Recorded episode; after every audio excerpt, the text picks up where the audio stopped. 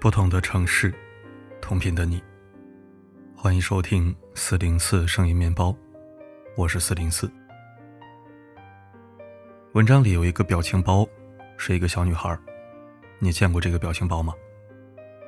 她叫凯利亚·波西。这个生动的表情是她五岁参加一档综艺节目时，摄影师抓拍到的瞬间。肉肉的双下巴，古灵精怪的小表情，软萌又机灵的她。迅速俘获了大片观众的心，网友把这个可爱瞬间做成了表情包，从此就和假笑男孩一样，漂洋过海在网络上疯传。而令人痛心的是，前几天刚满十六岁的凯利亚决绝而突然的自杀了。凯利亚去世的消息，最先由他的母亲在脸书证实。我没有什么头绪，也说不出话来。我美丽的宝贝女儿已经去世了。之后，他的继父盖特曼发布了一则长声明，声明中说：“虽然他如今已有所成就，前途光明，但不幸的是，在一个浮躁的时刻，他做出了轻率的决定，结束了他的生命。”结尾处还特别提到：“如果你或你认识的人正在考虑结束他们的生命，请不要冲动，相信会有人能提供帮助，可以求助家人朋友，也可以拨打全国自杀预防热线。”一向开朗爱笑的他，居然是抑郁症患者，这怎么可能呢？他最后一条社交平台动态下，所有评论都是太难相信这个事实。因为自始至终，凯利亚展现给外界的一直是健康活泼的青春期女孩形象。她的可爱和开朗一度感染了很多内向自卑的人。二零零六年出生的她，五岁时因为参加儿童选美真人秀而爆红。在这档节目里。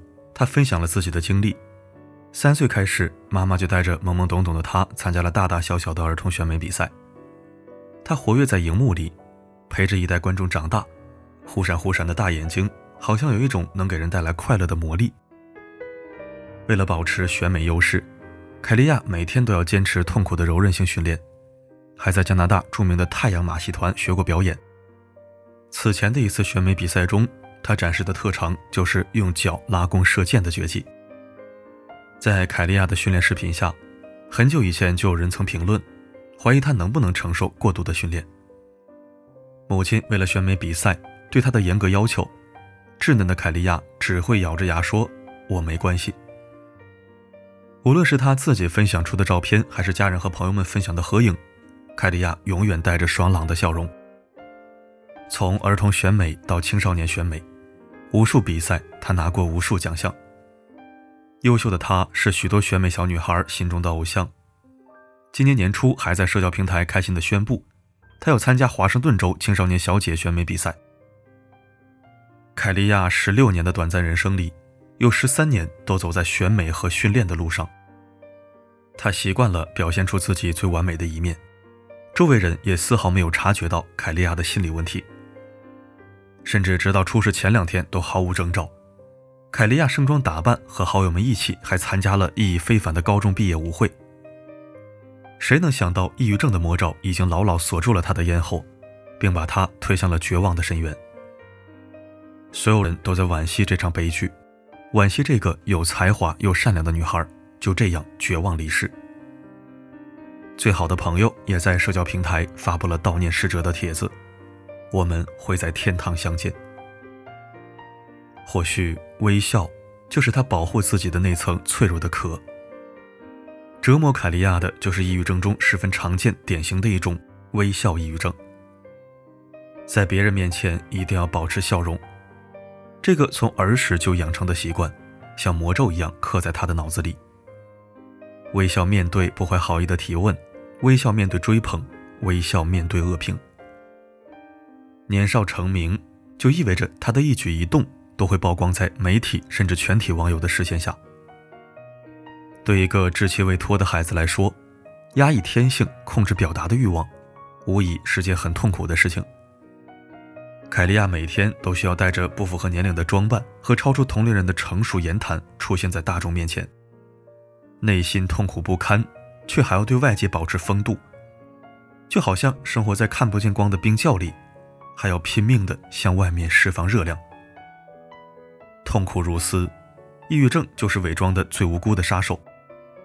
这让我想起了另一个曾饱受微笑抑郁症折磨的人，他就是北大高材生、脱口秀演员李雪琴。作为这几年异军突起的女性脱口秀演员，她的梗既搞笑又充满对现实的讽刺。谈到妈妈总劝她回老家时，她说：“宇宙的尽头就是铁岭。”描述北漂打工人的苦涩和茫然时，他说：“宇宙都有尽头，但是北京地铁没有。”这个有才华、高学历的女孩，幽默轻松的表象下，一直在和抑郁症艰难斗争。严重的时候会在自己身上拉口子，平复下来就包扎好伤口继续工作。她甚至一度有过自杀的念头。她在镜头里说：“我想让你开心，可是我真的不开心。”初中时父母离婚，爸爸头也不回离开母女俩，脆弱的母亲开始酗酒。在与母亲相处的时间里，是李雪琴在不断的安慰她。受了太多委屈，吃了太多苦，李雪琴凭着“我一定要争口气”的念头考上了北大，又成了纽大研究生。但是她并不快乐。能让观众因为自己精心准备的段子而逗笑，她觉得很有成就感。可独处的时候，又会不自觉地坠入深不见底的情绪低谷。自己生着病。却还是想把最好的一面展现在外人面前。明明很丧很消极，还要鼓励别人勇敢坚强。幸好他一直正视抑郁症的问题，看医生吃药，渐渐度过难关。喜剧大师卓别林在公开自己抑郁症病情后说：“有些时候，我觉得任何与他人的接触都让我作呕，就像一些浪漫主义者所描述的那样，我受到的压力让我厌世。”我感觉自己就像一个陌生人一般，被拒绝在世界的高墙之外。我们总以为一个自带喜剧特效、逗笑无数人、给大家带来欢乐的人，一定也是快乐的。但其实那个人可能早就千疮百孔。最近又看见一则噩耗：日本著名喜剧演员上岛龙兵五月十一日被发现在家中自缢身亡。上岛龙兵是日本资深搞笑团体鸵鸟俱乐部成员，在日剧《朝五晚九，帅气和尚爱上我》里饰演过石原里美的父亲。在日语，他是很有名望的喜剧前辈，大半辈子的工作就是逗人开心，带给别人快乐后，他自己却没能变得轻松。自杀前两天，上岛龙兵还参加了一场演出活动，耍宝抛梗，逗笑一大帮观众。活动结束后的采访与合照，也都是面带微笑，毫无异常。谁能想到，笑容之下，内心已经支离破碎。对他而言，死亡是终结苦闷的现实，也是摆脱笑容的面具。无论是青春年少的凯利亚，还是看见人情冷暖的上岛龙兵，都陷入微笑抑郁症的深渊。对他们而言，所有压抑和痛苦只能向内吸收，如果无法消化，只能慢慢沉寂，就像是被撑开的气球，越塞越满，最终爆炸。其实，我们都应该反思一下，自己或者周围人是不是正在被微笑抑郁症困扰。微笑抑郁症和普通抑郁症患者的表现有一定区别。普通抑郁症患者会明显的出现疲惫、焦虑和不稳定的心理状态，他们往往会流泪、愤怒、暴躁，情绪波动被放大。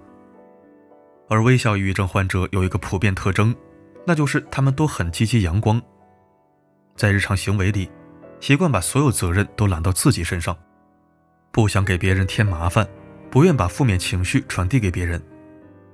尤其是我们身边的成功人士群体，因为工作、礼仪，亦或者面子的需要，他们不会把自己脆弱和抑郁的一面展现出来，用乐观去自我掩饰。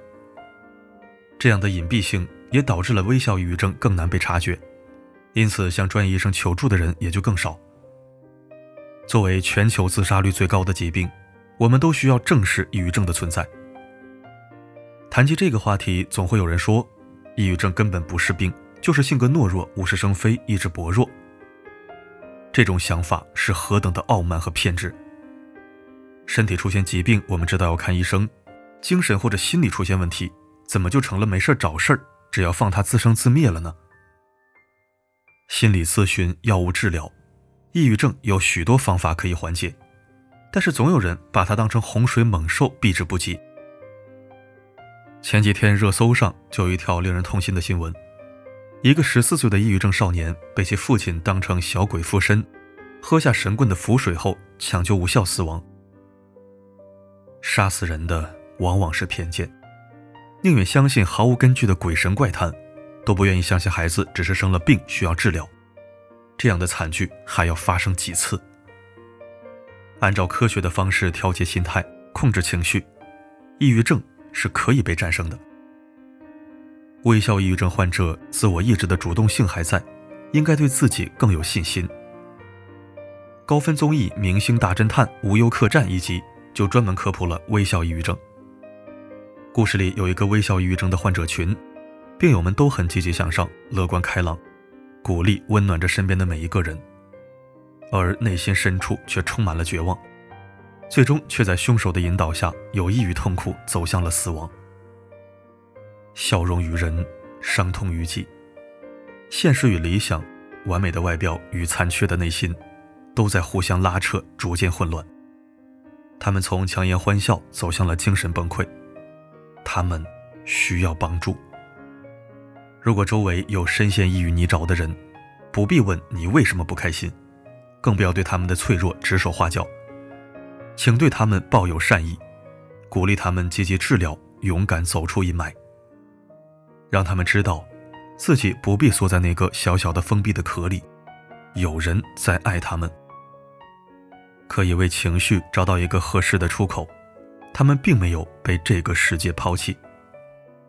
愿每个身处黑暗的人，都能拥有拥抱黎明的信念。愿每一个微笑，都是发自真心。